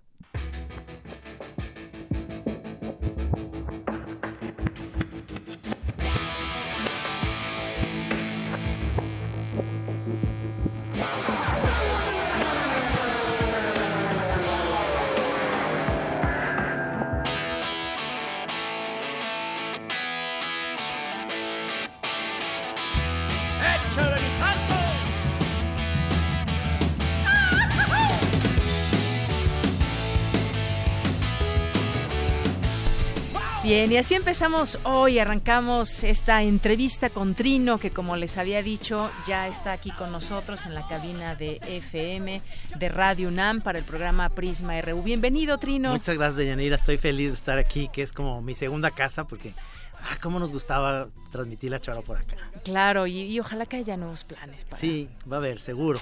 Seguro, espero. No, no nos adelante. No, no, no, no nos adelante. Sería muy bueno escucharte también en radio. Sí, ¿no? sí, nos encanta la idea mía, Gis, de este, realmente de estar acá, porque obviamente eh, este, hacer la chora interminable es como una parte que falta, este, que la gente vaya en el periférico horas y que nos vaya oyendo nuestras tonterías, pues digo. La chora interminable. Así es. Pues ojalá, oye, pero hoy vamos a platicar, entre otras cosas, de este libro que estás presentando, Historias desconocidas de la conquista. Así es. Y que bueno, pues a muy a tu estilo, platicas desde antes de la conquista, durante y pues un poquito después. Platícanos, introdúcenos a este libro, cómo surge la idea de esta colección de Bueno, viñetas. fíjate que esto es eh, a partir de que hice en el 2010 Historias desconocidas de la Independencia y Revolución, porque fue el bicentenario. Eh, seguí sacando otros libros, ¿no? El de, el de la Viva la Familia, el del fútbol, el del Mundial, el de... eh, era el fin del mundo, la familia eh, y el del mundial. Ajá. Y entonces un nuevo proyecto, hice un, un libro para colorear, pero un nuevo proyecto era volver a retomar esto, pero ahora me fui para atrás, decir, bueno, ¿por qué no hago historias desconocidas de la conquista? Porque es divertido y sobre todo porque me doy cuenta que muchos chavitos o muchos maestros de escuela me decían, mira, tu libro no es didáctico, por supuesto que no, pero introduce a los chavos a la historia porque hay hechos de, de ahí de los cuales me hago eh, hago pitorreo de la noche triste de los que tú quieras. Son temas que agarro y, y los desarrollo con humor. Claro, y además es el mexicano actual eh, en esos tiempos. O sea, colocas al mexicano actual, sí pero en esos tiempos y de la incluso con herramientas eh, actuales, ¿no? O sea, hay aztecas Ajá. que usan el Twitter, y- Twitter. Y, el Facebook y demás, ¿no? Y es. es como volver, para los chavitos millennials, pues vuelvan a entender un poquito esto y cómo eh, Hernán Cortés está hecho como un personaje para, para que también lo entiendan los chavitos y demás. Y Cuauhtémoc y, y Moctezuma y cómo eran los aztecas con los toltecas y los olmecas, eran como una especie de gringos contra ellos, medio trumps, o sea, se Claro, los, ahí medio- se medio los- racistas sí, también. racistas, se los traían de bajada y todo el rollo. Así es, y entre, entre algunas otras cosas, bueno, yo traté de elegir aquí algunos Ajá. pasajes que podríamos compartir. ¿Hablas náhuatl? No, pero obviamente hice algo para lenguas indígenas que por supuesto... Uno de tus porce- eh, personajes responde, ¿eh? Ajá. A No, huevotl. Sí, a, a huevotl. A huevotl, Ah, ah, perdón. ¿Hablas náhuatl? A huevotl. Exactamente. Y bueno, como decías, eh, dentro de estas historias, pues haces alusión a cómo, cómo el mexicano se vería con todo lo que estamos en este momento. Incluso hay un pasaje, por ejemplo, de las pirámides de Teotihuacán, cuando las van a construir Ajá. y de pronto llegan estos extraterrestres de color rojo y dicen, bueno, yo quería escaleras eléctricas, ¿no? Sí, pero teníamos que, tenían que dar un moche para que se hicieran de eléctricas, no, no como estaban. Y todas estas historias que vas contando, que, que anteceden a, a la conquista también. Sí, bueno, y es un poco retomar todo esto como la idiosincrasia del mexicano, obviamente. Y es un libro que se puede leer también fuera de este país, ¿no? No, en Sudamérica y en España, por supuesto. ¿Le gustará a los españoles? yo creo que les puede gustar porque, porque es políticamente incorrecto. O sea, realmente este no es nada. También a los indigenistas van a decir que no les va a gustar, ¿me entiendes? El decir a Huevotl, pues me van a decir, a ver, ¿qué te pasa, no? Pero, pero obviamente uno tiene que volver en este momento en el que todo está volviendo políticamente correcto y muy serio, a retomar esta, a airear un poquito esto y decir, pues hay que, hay que echar relajo y sobre todo que a los chavitos les encanta, de alguna manera entran a la historia viendo este tipo de cosas, ¿no? Así es. Y bueno, como dices, también esta conjunción de, de distintas eh, lenguas, de distintos grupos indígenas y, por ejemplo, en alguna parte, me parece, se menciona los, los aztecas vistos como los priistas de antes. Sí, por supuesto. porque es que los aztecas llegaron y impusieron su ley y entonces traían en, en friega a los toltecas y a los olmecas y a los mayas y, y eran, eran, haz de cuenta, el, el, Club América de ahorita, ¿no? Eran los que querían imponer, tenían ahí su Televisa y todo, que era ese rollo para, para ponerlos todos parejos, pero, pero no se dejaban realmente, este, eh, eh, es esa parte, ¿no? Que eras, ellos eran así un poquito conquistadores de otras tribus aquí mismo. Pero entonces llegan los españoles y entonces ponen también sus reglas y entonces pues ahí está el Zócalo, ¿no? Como ejemplo, ahí, ahí está la catedral, pero abajo hay pirámides, o sea, llegaron y dijeron, esto no se vale, una nueva cosa. Y yo me pongo a pensar, a ver, ¿qué seguiría en la historia de la humanidad? Este, de conquistas, pues yo como soy muy, me encantan las crónicas marcianas, digo, pues van a venir extraterrestres junto con Maussan y entonces van a imponer, este, a nosotros nos van a imponer una nueva, una nueva manera y nos van a enterrar, este, nuestras eh, culturas y demás y van a decir lo que sigue.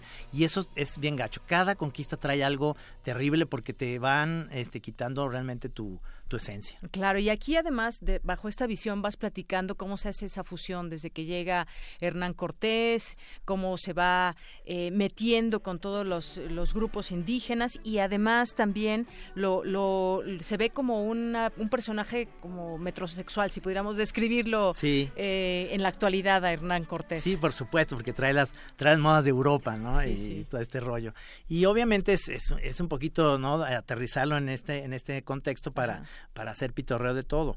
Y, y, y, lo que platicábamos, ¿no? Que ellos traen su manera de ver, porque me da mucha risa que decían, nosotros traemos paella. Ah, pues nosotros tenemos mole, güey, o sea, este... Pruebas de este mole. Exactamente.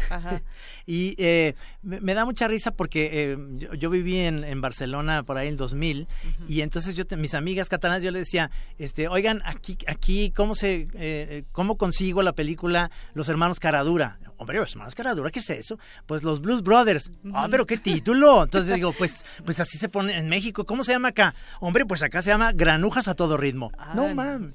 O sea, está peor. Imagínate, ¿no? Nosotros también tenemos, o sea, para los españoles que nos están oyendo, también tenemos nuestra piedrita en el zapato que es, este, ¿cómo se llama Telman Luis? Pues, hombre, Telman Luis. Ah, no, acá se llama Un Final Inesperado. No, pues no friegues, o sea, voy a ¿De qué se trata? Pues de un final inesperado, pues ya te lo están contando, ¿no? Realmente eso, ese choque de, de cosas que es eh, las palabras coger, que es diferente, es agarrar y etcétera. Este, cógeme el brazo. Sí, hombre, de la historieta. Voy a ir y voy a coger a tu esposa y nos vemos en la comida. Ah, no, pero atiéndela bien, por favor. Así es. Sí. bueno, pues muchas de estas historias que podemos encontrar como ese, con ese, justamente con ese estilo que nos hacen, que nos hacen reír y cuando se está fusionando estas culturas, por ejemplo, ese modelito le pregunta uno de los personajes, Sara, y este tapetito es del corte inglés que pues es la tienda de España, ¿no? Sí. Por ejemplo. Sí, obviamente es eh, un poquito aterrizar en ese sentido y por eso te digo que tanto españoles como mexicanos o latinoamericanos nos podemos ver identificados en eso en la actualidad, ¿no? ¿Qué es lo que pasó en la conquista y cómo nos fuimos pues ahí ya haciendo un mix, ¿no? De, toda esta cultura. Había... Eh, había un catalán que vivía aquí en México que trabajó en, el cine mexicano en la época de oro con Tintán. Jean Jenner se apellidaba algo así eh, Artis, era su nombre, que hizo un libro padrísimo que eh, él escribió en, por ahí en los 40, 50, que era La Conquista, pero al revés, es decir, los aztecas hacían un barco y iban a España y entonces allá ponían las pirámides y hacían todo eso. Es muy divertido, porque jugar con eso en, en, la historia y en la ficción es, es padre, porque seguimos siendo somos una mezcla realmente los mexicanos y todos los latinoamericanos somos una mezcla de cómo vinieron los españoles, los portugueses, etcétera, ¿no? Así es. Y bueno, pues finalmente cómo vemos la conquista. Sabemos que también hay muchos libros al respecto, hay distintas perspectivas, enfoques. También aquí tratas el tema de la religión, por ejemplo. Sí, por supuesto, la religión. De esta manera cómica, cómo verlo, a ver esta parte de la religión. Pues claro, porque es que nosotros, o sea, los mismos dioses que teníamos acá, este, que tenían los indígenas y demás, era eh, Tlaloc, el dios de la lluvia y todo, y allá tienen pues a, la Virgen del Rayo, que es la que hace llover, o etcétera, ¿no? O sea, son como símiles de lo mismo, pero pues ellos llegaron y dijeron, los que valen son estos. Entonces llegas y, ves allá a un, a un Jesucristo además muy muy eh, rubio, de ojos claros, y dices, pero a ver, en el medio, en Medio Oriente había un Jesucristo así de guapo, así como Carlos Piñar. Bueno, eso me lo van a entender nada más mi generación. Y, y este, y es eso, es realmente las religiones vinieron también un poquito a, a, decirles a los indígenas, pero si vas a esta iglesia que está en Puebla, está hermosísima, ¿se acuerdan cómo se llama esta churrigueresca así? Pero una cosa eh, ahí los indígenas, aunque les decían los curas, ponían sus dioses, aunque no se daban cuenta, le pusieron ahí también sus dioses como a, la discre, como diciendo, a mí no me vas a quitar todo, o sea, sí, Cholula, en, Cholula, exactamente. Este, y si van a ver eso, ahí hay también dioses aztecas dentro de todo esto porque este se les escapó, ¿no?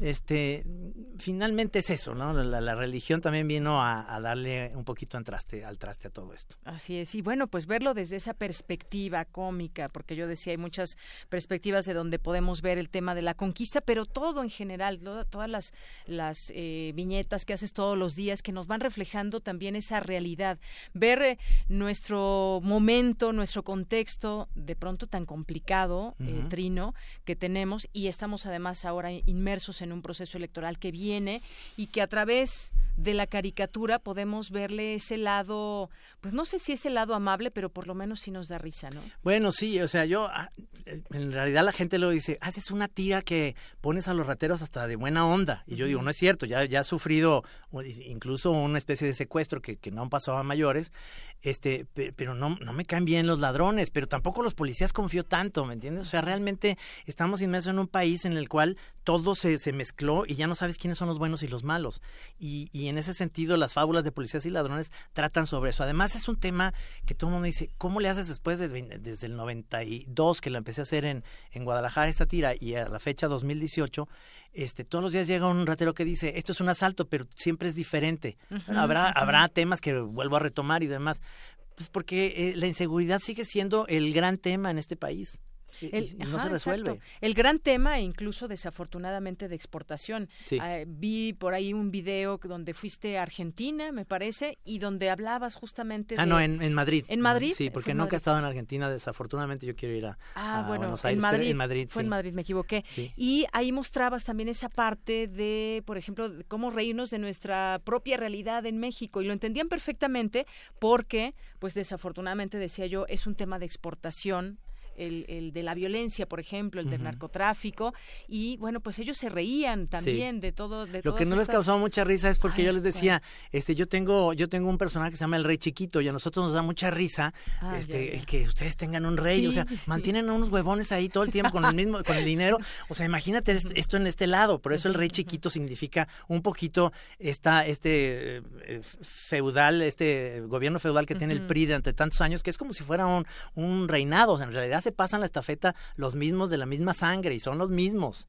Entonces, este, obviamente yo les decía, pues es que a nosotros da mucha risa eso de un rey, este, mantenerse ese, y el rey chiquito venía a hacer esta parte en la cual nosotros nos, nos hace muy, muy gracioso y muy curioso, pero ellos entienden también la parte de la violencia, como los mexicanos tenemos esa capacidad de reírnos y seguimos riéndonos.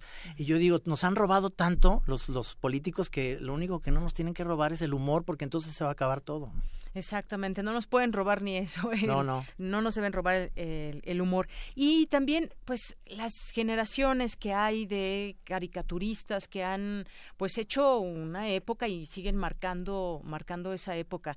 Pero, eh, ¿cómo ves ahora las nuevas generaciones también que ya empiezan a hacer sus pininos y demás? Porque es, es tener el conocimiento para poderlo hacer en caricatura, para poder eh, generar información también. Cuando uno ve una, una una viñeta, uno ve una caricatura en el periódico, a veces te informa más que la propia por supuesto, nota, ¿no? Por supuesto, es, es admirable a todos los yo admiro a los cartonistas políticos, yo no soy cartonista político, hago cartón de humor en general, pero pero yo veo en las dos en los en, el abanico que tenemos aquí en México tenemos desde desde Paco Calderón hasta el Fisgón. Entonces en medio están todos, ¿no? Elguera Hernández, está Alarcón, que es un gran caricaturista que ha surgido en los últimos años, es joven, pero están también nuestros tótems todavía, digo, ya se nos fue Ríos, pero ahí sigue Magú y sigue Leo Flores. Entonces tenemos un, un, un abanico tan grande y los periódicos están cada vez haciéndose menos, que las redes sociales han ayudado un poquito a volver a ver eh, el cartón político y el cartón en general como un arma muy eficaz, porque ahora sí, pues, ¿quién te censura? Lo puedes publicar en las redes y llega a todos lados. Lo malo es que cómo lo monetizas, o sea, cómo te pagan eso. Claro. Bueno, pues Trino, eh, caricaturista, que sigues además trabajando, has trabajado en varios medios de comunicación y tienes además a todos tus seguidores, que sale, sale un libro, lo compran, pero sobre todo eh, te leen y que pues es, es muy padre abrir las, las notas en el periódico y de pronto encontrarse con pues muchas notas malas en general y demás, pero poder eh, tener un, un oasis o un remanso de todo de toda esta información que se genera todos los días. No, yo estoy, estoy feliz, estoy ahí en el financiero. ¿Y puedo decir la presentación del sábado? Sí, claro, eh, el libro este lo presentamos el sábado en San Ildefonso a las 4 de la tarde. Eh, lo va a presentar el Wiri Wiri y Chumel Torres, los dos lo presentan. Ahí voy a estar yo, voy a firmar libros hasta que si los compran los voy a firmar, si no los compran pues no los firmo, pero, pero ahí voy a estar.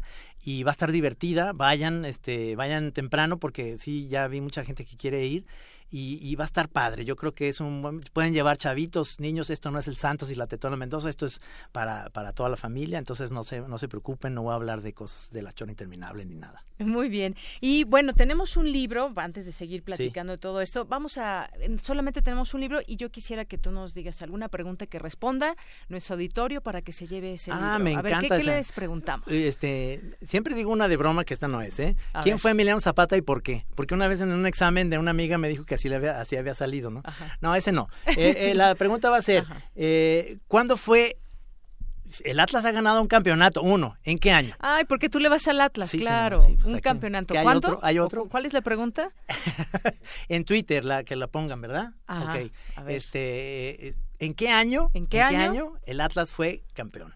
Bueno, ahí está, muy fácil porque además la pueden googlear bien rápido. Sí, la pueden googlear, pero no todo el mundo va a salir primero la historia del Atlas, les va a dar hueva y luego ya no van a seguir. Ah, bueno. Porque te platican todos los 60 años que no hemos ganado nada. Está bien, en arroba prisma.ru, que es nuestro Twitter, ahí estamos. Y también si tienen alguna pregunta, algún comentario que hacerle a Trino, que vamos a estar platicando un poquito más de tiempo con él, pues pueden hacerlo o al teléfono que es 5536 4339. Pues, ¿qué más? ¿Qué más decir de historias desconocidas? Mira, hay, hay, una Algo parte... que se me esté escapando. No, hay, hay una parte que es eh, entretenida en ese sentido porque eh, está dividido en dos, ¿no? Es, como también estaba dividido la, la independencia y revolución, ese están dividido en dos, que es primero la parte en la que llegan, eh, digamos, las primeras tribus a Tenochtitlan, que es aquí, y antes de que quieran hacer un aeropuerto, ahí estaba un lago que se llama Texcoco y ahí estaba esta leyenda del águila devorando una serpiente, ¿no? Que esta caricatura es buenísima, ¿eh? La tienen que ver. La serpiente devorando al águila. Exactamente, al revés, ahí se la está, se la está comiendo, pero,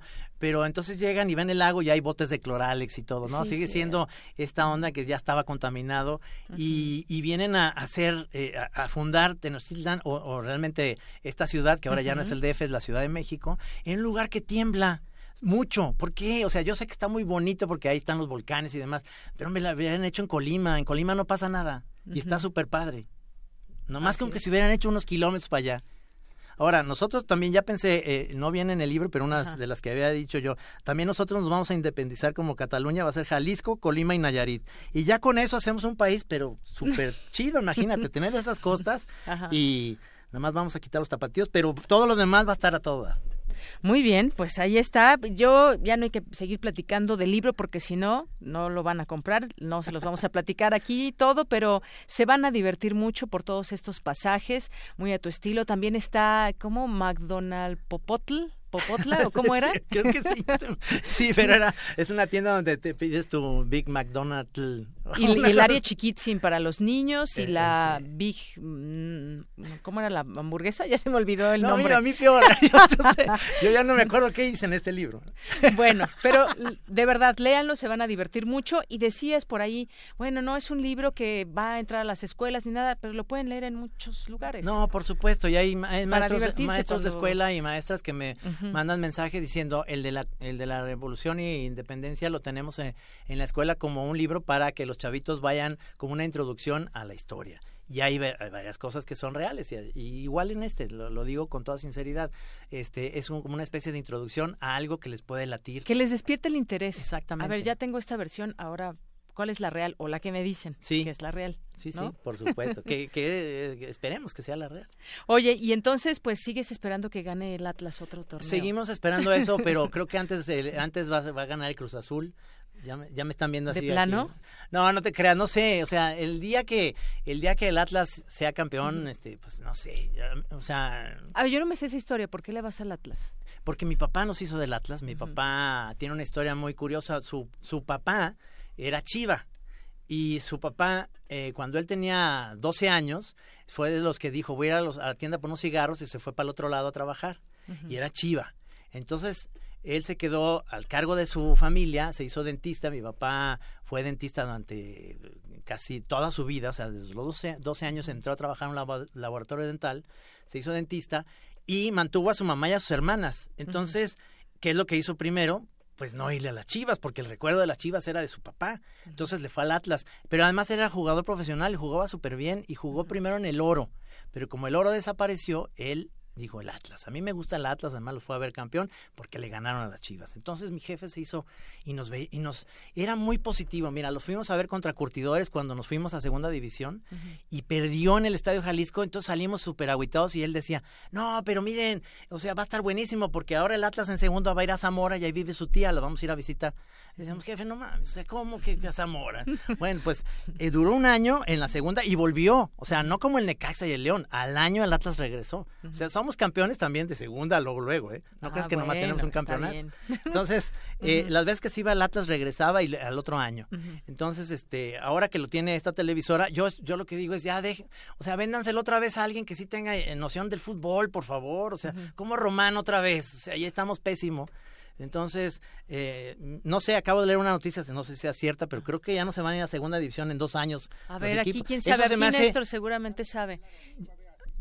Sí va a haber. Ay, me acabas de romper mi mundo de muñecas, bien gacho. Dije, no importa que vayamos en último, hay que jugar bonito.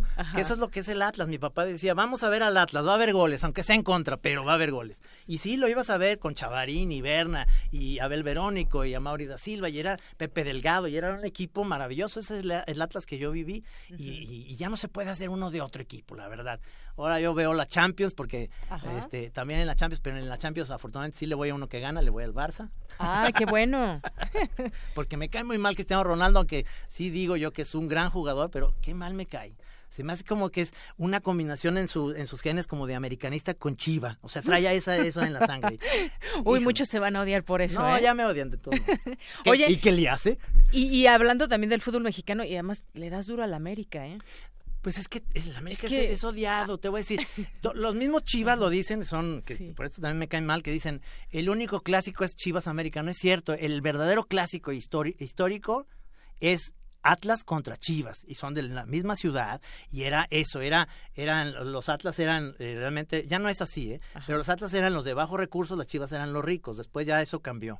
Pero ese es el verdadero clásico. Vino Fernando Marcos y él de, de entrenador del América hizo esa rivalidad a nivel monetario, pues entonces ya hicieron una onda de que es el clásico, ¿no? Y luego le pusieron el clásico joven, ay, no, no saben cómo vender clásicos, es una clásica mamada realmente lo que hacen. entonces. y entonces hacen es, clásicos que no existen. Ajá. Claro, hay una rivalidad que ahorita es, es de, es de agarrarse de golpes, que es Amé- América contra Pumas, que eh, eh, hicieron Cruz Azul América también.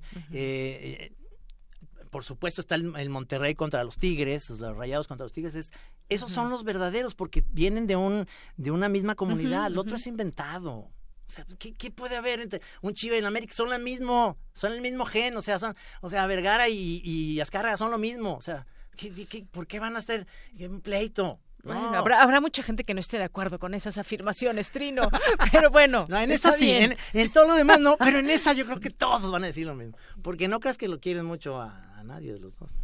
Oye, aquí nos están llegando algunos mensajes por redes sociales. Abril del 51 nos dice por aquí Lil, Lil Morado. Eh, es la pues, respuesta. ya. ya. se lo llevó ella? Sí. Pues ya, se lo llevó ella. Exactamente. Es el 51, entonces, muy bien. Aquí está. Entonces, también por aquí, aquí también Néstor participó. 50-51 nos pone. Luego por aquí José Luis Sánchez, Atlas campeón de liga 1950-1951 es que antes los campeonatos eran de verdad, como, como es lo normal, o sea, ¿por qué dividirlo en dos? Eso también lo hizo las televisoras. Es un campeonato, como lo es en Europa y en todos lados, es lo normal. ¿Para qué dos campeones? Es ya demasiados campeones y a nosotros ni, o sea, ni, ni los valen. A ver, los tecos fueron campeones. ¿Quién le va a los tecos ahorita? Era cuando hablabas en Guadalajara. Oiga, ¿a qué horas juegan los tecos? No sé, ¿a qué horas puede usted venir? O sea, realmente, no, no, no, o sea, nadie era aficionado a los tecos y fueron campeones gracias a estos sistemas. No, no, no. Tiene que volver el sistema lo que era antes. Eh, eh, menos equipos, ahora aquí quieren poner más. Y menos equipos y además un campeonato que dure una temporada que no es el campeón de invierno y el campeón de verano. Eso no existe. Es el campeón. Si yo fuera directivo, las cosas cambiarían tan cañón. Bueno, pues te podemos proponer. Sí, yo ya me he propuesto, pero no me hacen caso. Oye, bueno, veo que varios están poniendo la respuesta correcta, entonces vamos a tener que aquí. Pero ya dijimos, ya dijimos. Alberto Arias Luna también dice 1951 por el libro. Dice Atlas fue campeón, nos dice Jacobo Espinosa en 1950, espero no equivocarme. Saludos a Trino Monero. Saludos, pero sí te equivocas, no pasa nada, es 51. Alberto Arias Luna. José Luis Sánchez fue el primero, me dice. José Luis Sánchez. Entonces. José Luis Sánchez. Y por aquí Alberto Arias, ah. que también participó, nos pone por el libro 1946. No, no, no, no. Te, te voy a dar el libro, pero te voy a dar uno de, este, de, Cornejo, vas a ver. el, el Zarco Iquetecuani, 1951, también respondió, pero bueno, ya solamente hay un ganador. Juventud en éxtasis, te ganaste por decir que en el 46 te vas a llevar seis libros de eso. Uy, qué, qué castigo, Trino, es ese. Connie Valadez, Dubiero de la Merced, también por aquí hacen presencia en las redes sociales. Pues muchísimas gracias y... ¿Qué más que ¿Con qué te despides, Trino? Ya el tiempo nos cae encima. Sí, que me da mucha tristeza. Me, despido con la nostalgia de, de, Radio UNAM, que es una, una gran casa para nosotros, para la Chora Interminable. Ojalá que, que regresáramos algún día y nos encantaría porque eh, tenemos muchas cosas que decir y, y que aquí nos escuchen todos nuestros cuates chilangos que nos encanta venir a la Ciudad de México siempre, siempre. Así es. Bueno, pues voy a poner mi veladora. Sí, sí, sí, yo también. Se haga realidad, tú también. Ojalá. Muy bien, pues Trino, caricaturista y hoy promocionando este libro de historias desconocidas de la conquista. Muchas gracias. El sábado entonces en San Ildefonso, ¿a qué hora? A las 4 de la tarde. A las 4. Eh, presenta el Wiri Chumel y yo voy a estar ahí también y va a estar muy divertido, va a estar padre. Vayan, vayan, se la van a pasar bien. Y pueden llevar niños, no pasa nada. Perfecto, muchísimas gracias, gracias Trino. A ustedes, gracias a todos aquí los técnicos, les mando un abrazo a todos. Yo quiero regresar a Radio Nada, pero bueno, la vida, la vida se va a encargar. Muy bien, pues con esto nos despedimos, Trino, muchas gracias. gracias. de la casa salieron al momento, en casa de Tetona se daba un gran concierto, era rock en tu idioma, sonido flatulento.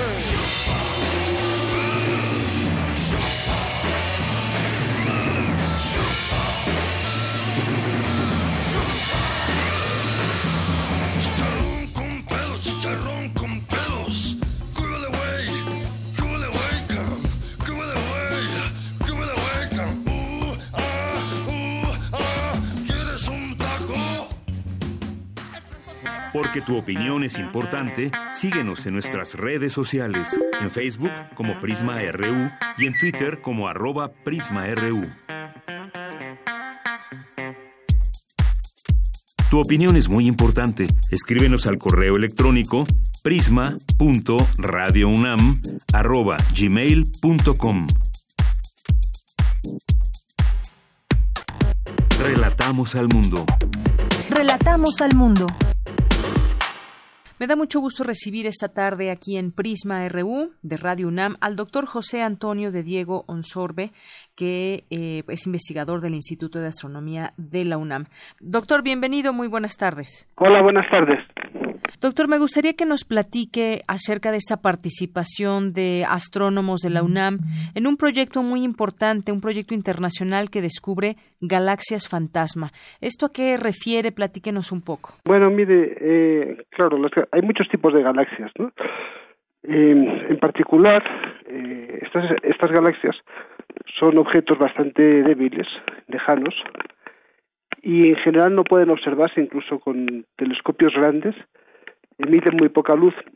Lo que hemos estado utilizando es el Gran Telescopio de Canarias y el instrumento OSIRIS, que permite hacer eh, imágenes con, muy o sea con muy centradas en, en diferentes longitudes de onda, ¿no? Y entonces eso permite, por contraste, que los objetos que están emitiendo luz en esa longitud de onda pues aparezcan muy brillantes, ¿no? Y eso permite eh, detectar este tipo de galaxias que de otra manera no hay, no hay forma de, de detectarlas.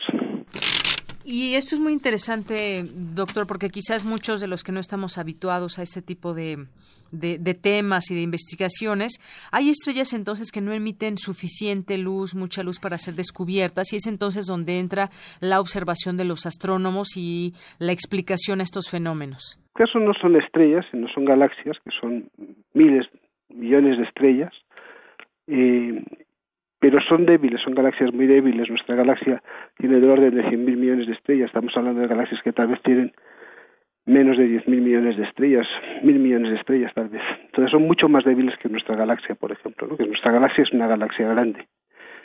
Entonces, eh, detectar estos objetos cuando son muy lejanos es muy difícil y solamente lo detectamos en este caso, pues eso, porque hay algo, alguna transición atómica que, emite luz en una longitud de onda determinada, que con este instrumento lo podemos detectar. Oiga, doctor, todo esto fue gracias a Osiris. ¿Qué es Osiris? Cuéntenos acerca de este instrumento. Bueno, Osiris es, un instrumento que permite eh, hacer imagen con, con unos filtros sintonizables que se llaman. Entonces, estos filtros lo podemos ajustar eh, en, la longitud de onda que queremos observar y con el ancho de banda que queremos eh, para la observación.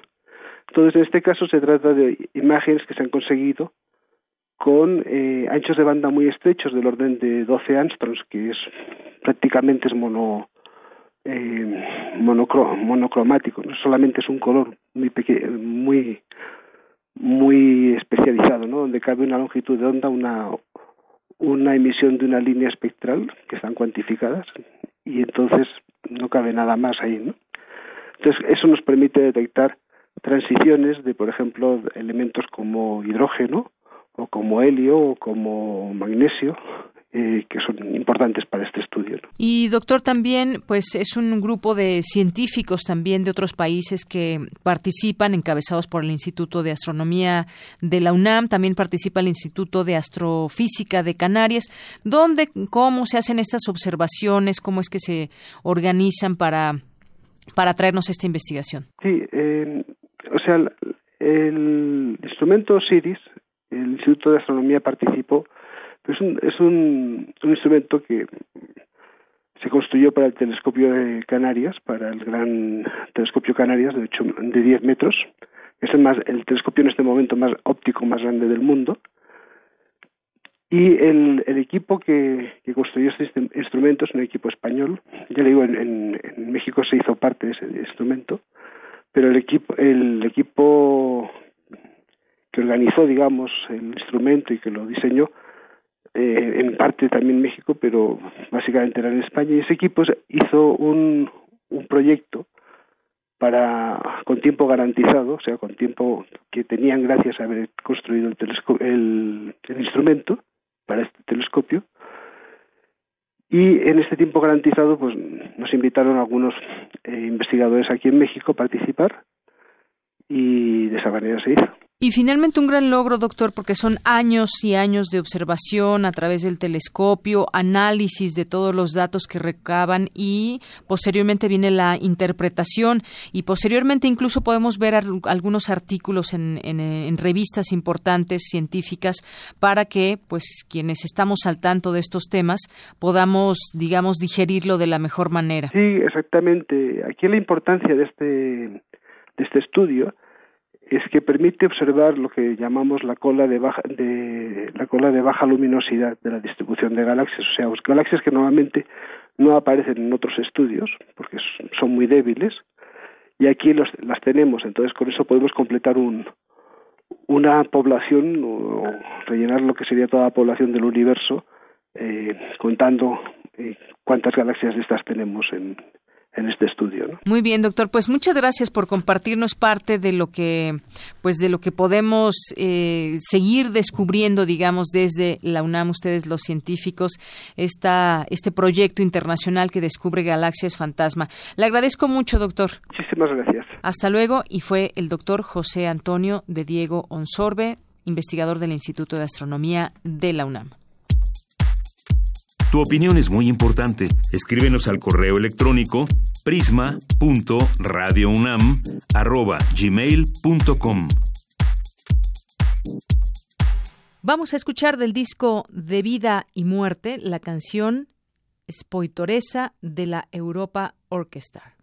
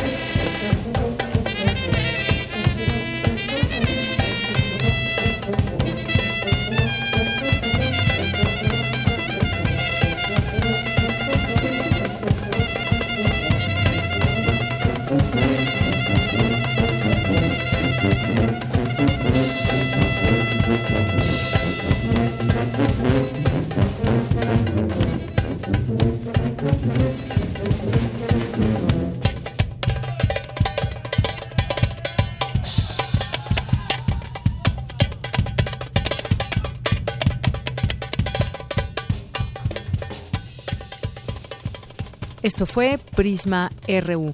Le agradecemos su atención durante este día, durante esa transmisión, para llevarle hasta usted la información de todo el equipo que formamos parte de Prisma RU. Todo el equipo le deseamos lo mejor en estas fechas, ahora que mucha gente está de vacaciones o mucha gente se encuentra aquí en la ciudad descansando unos días del trabajo. Gracias por estar con nosotros. Lo esperamos como siempre de lunes a viernes a la una de la tarde aquí en Prisma RU 96.1 de FM por Radio UNAM. Relatamos al mundo.